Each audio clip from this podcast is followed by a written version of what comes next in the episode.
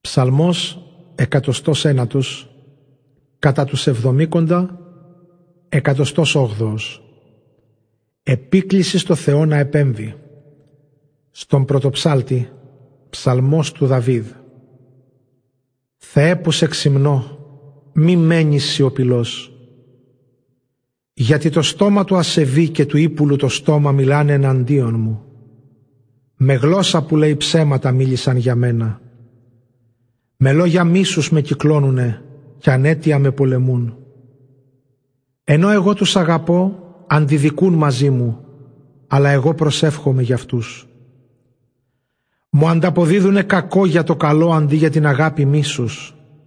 Λένε, ας τον καταγγείλουμε ως ασεβή και ας του ορίσουμε δολερό συνήγορο, ώστε όταν θα δικάζεται ένογος να βρεθεί και η προσευχή του να του λογιστεί αμαρτία.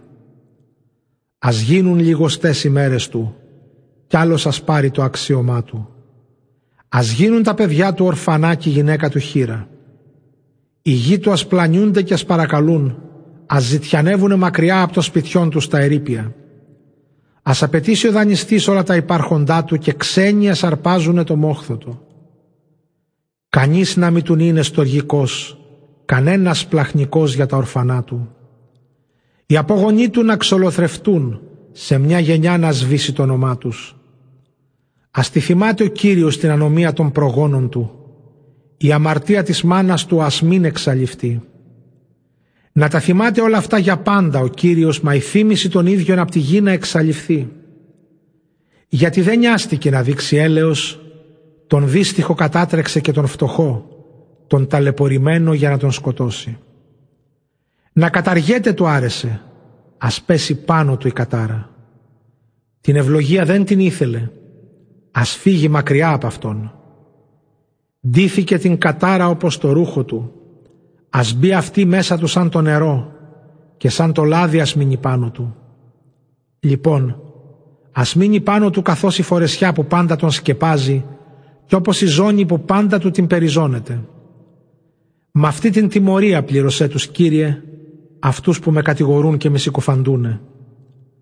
Εσύ Κύριε Θεέ πράξε για μένα όπως αυτό που είσαι σου επιβάλλει. Η καλοσύνη σου είναι τέλεια. Γλίτωσέ με. Γιατί εγώ είμαι φτωχός και πένιτας και πληγωμένη είναι μέσα μου η καρδιά μου. Σαν τη σκιά που αποτραβιέται, λίγο λίγο χάνομαι, μα από την άξανε σαν να ακρίδα. Τα γόνατά μου από την νηστεία τρέμουνε και το κορμί μου απόμεινε ισχνό. Κι εγώ τους έγινα περίγελος όταν με βλέπουνε κουνάνε το κεφάλι. Βοήθησέ με Κύριε Θεέ μου, με την πολύ σου αγάπη σώσε με. Κι ας δουν σε αυτή την πράξη σου τη δύναμή σου και πως δικό σου έργο είναι Κύριε. Κι αν καταργούνται αυτοί εσύ θα με ευλογείς. Κι αν σηκωθούν εναντίον μου θα κατατροπιαστούνε και θα χαρεί ο αφοσιωμένος σου. Οι συκοφάντες μου ας την τροπή και την εσχήνη τους καθώς μανδύα στη φορέσουν. Τον Κύριο με τα λόγια μου πολύ θα τον δοξολογώ και μέσα στο πλήθος ύμνους θα του ψάλω. Αυτός τον φτωχό τον παραστέκεται για να τον σώζει από εκείνους που τον καταδικάζουν.